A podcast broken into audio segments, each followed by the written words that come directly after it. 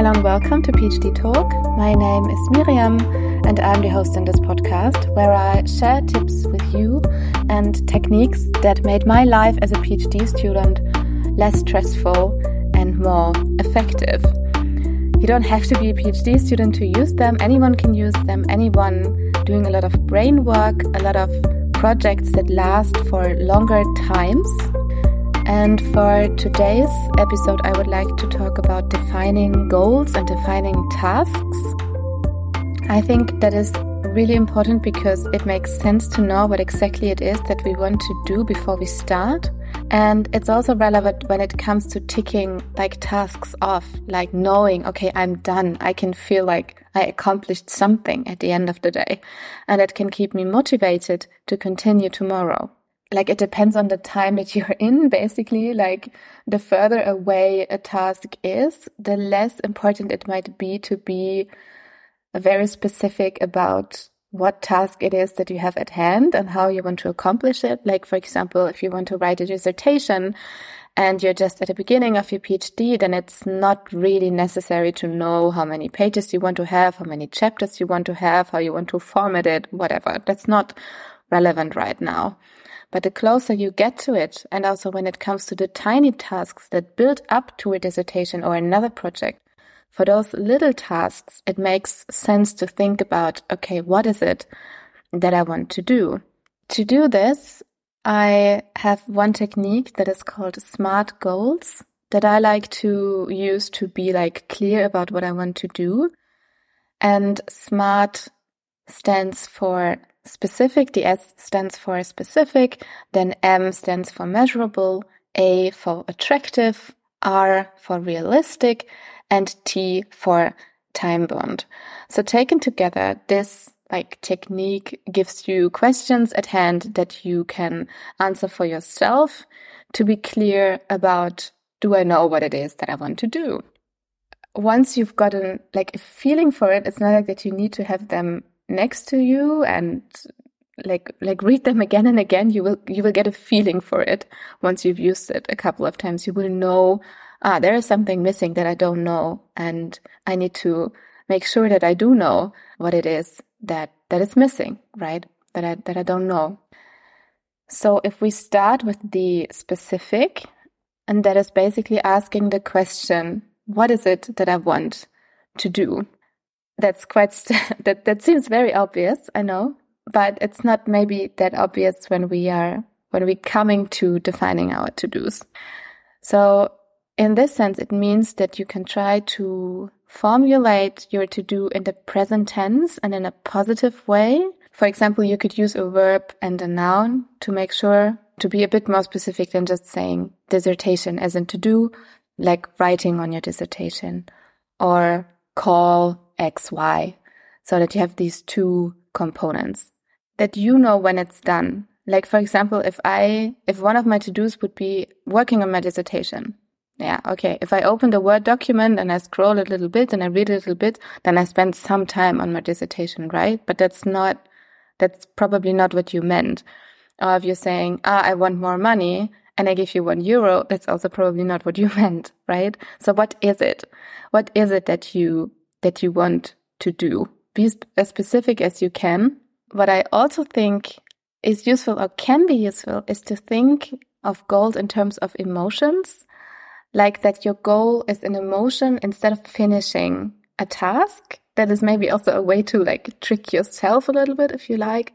For example, if you say, okay, today I'm, I'm going to run five kilometers.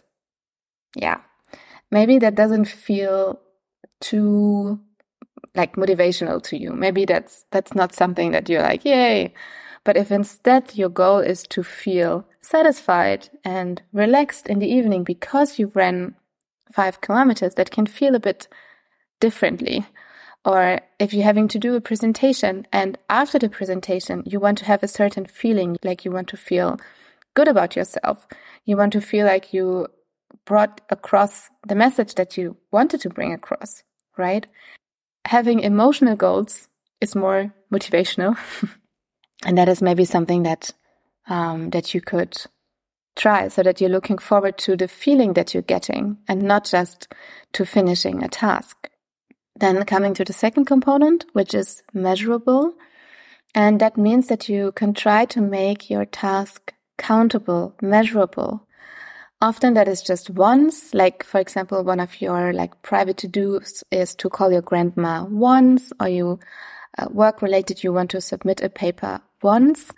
But it can also be to, for example, talk to three people you don't know at a conference. It can be to run six kilometers. It can be to spend um, three hours on your dissertation, or it can be to write 500 words in your manuscript. Just so that you also know, okay, how much, how many, when am I, when am I done? Make it countable in, in some way, be it, be it time or be it words, anything. The third component is attractive. And that basically means, is this important to you? Like, is it relevant? Is this what you want to do? Do you know why you're doing this?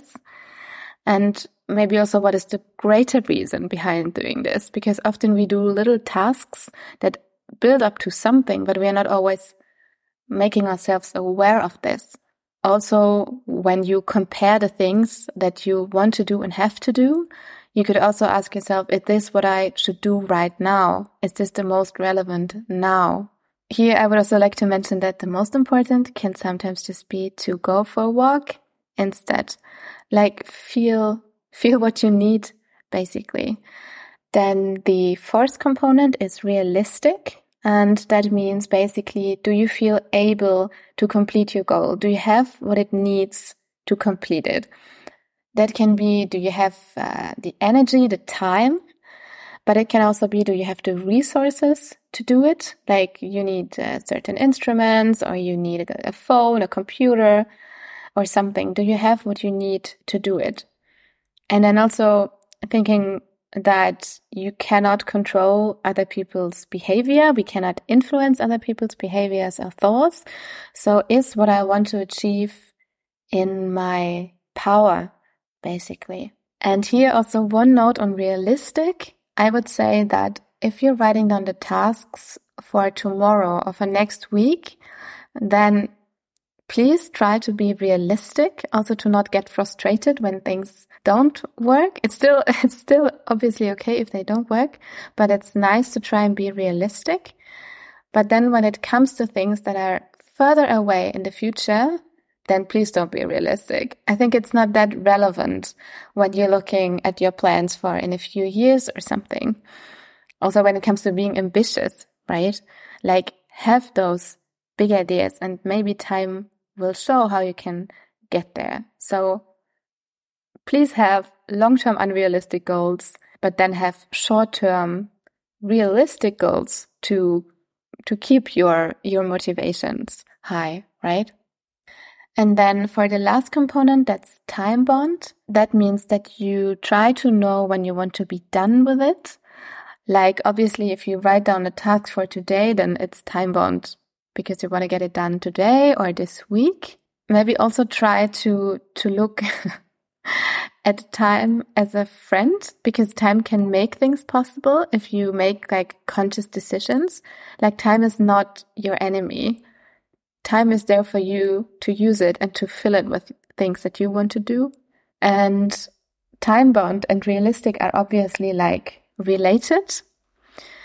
The less time we have, the more we have to, uh, I don't know, work on, on the realistic part and maybe scale it down a little bit. And the more time we have, the more unrealistic we can be. So of course they are a bit related. Overall, it's important to formulate goals in a way that you know when you're done, because taking something off and knowing that you've achieved something keeps you motivated. And it can also help you build trust in yourself and then apart from using smart goals for yourself, like trying to answer those questions for yourself, like what is it that I want to do? How much do I want of it? Like how many, how much? then is this what I want to do? Is this important to me? Then can I do it? Am I able? Do I have the capacity to do it? The knowledge, the resources? If not, how can I change that? And then when do I want to be done? And when do I want to do it? And then apart from using the SMART goals to define goals for yourself, they can also be very useful when communicating in teams. So when tasks get distributed, it can make sense to think, can we tick off all of those things? Is everyone really clear what is expected of them? And also maybe if you are a PhD student and you are communicating with your supervisor, that when, when he or she gives you a task that you can mentally tick off all those boxes and be like, okay, I know what I need to do. Like if, for example, you were asked to write a summary, that's, that's quite fluffy. A summary. Okay. Who, who do you need to address with the summary? How many words should it have? When should it be done? Like to ask all those questions and be sure about what you do. Because when we are clear about what the task is, then we spend less time on it because we, we might not have to tweak it in the end and be like, oh no, that's not actually what was supposed to be done, right? So being clear at the beginning can save a lot of time later on. And also in the case that you are the one giving someone a task, you can think for yourself, is this person clear what I want? and something that I sometimes see missing is to stress a little bit at all or more on the attractive. Because sometimes when tasks get distributed, it might not be clear to everyone why this is important. So also, if you're giving someone a task, try to make sure that you communicate why this task is relevant. If it builds up to something bigger, for example, that might not be as obvious to the person in front of you as it is to you. Just make sure that when you communicate a task, that you communicate all of its aspects that can be very helpful for the person in front of you and also more rewarding for that person or for yourself. I mean, also if you feel like you're given a task and you don't see why is this relevant? Why, why do I need to do this? Then, then ask because it doesn't help anyone if you do something that you don't feel is relevant and that you are frustrated about. So take the, the freedom to, to be clear about these aspects of tasks and goals. That's so much about the SMART goals. It's um, it's an easy technique to figure out whether you know what you want to do and to define tasks that you can tick off and feel good about at the end when you're done. And with this, I hope you enjoyed today's episode, that you could take something um, for yourself. Maybe you would like to try using SMART goals the next time you are writing down your to do list of the day or of the week. You can find a summary of the SMART goals on my blog, phdtalk.eu, and then you can read up again on the five like components of the SMART goals and maybe print them or write them down for yourself so you can you can try implement them. If you would like to know more about time management or managing your tasks. I will be offering workshops um, at universities or other institutions. And if you think that could be something useful for you, for your team, for your group, then please feel free to contact me and we could talk about how that could be done. And then I would really like to thank you for listening today, for your time, and for your attention. And then I will be happy to welcome you here again in two weeks. And until then, good luck with your work, good luck with your tasks, and all the best. Bye bye, yours, Miriam.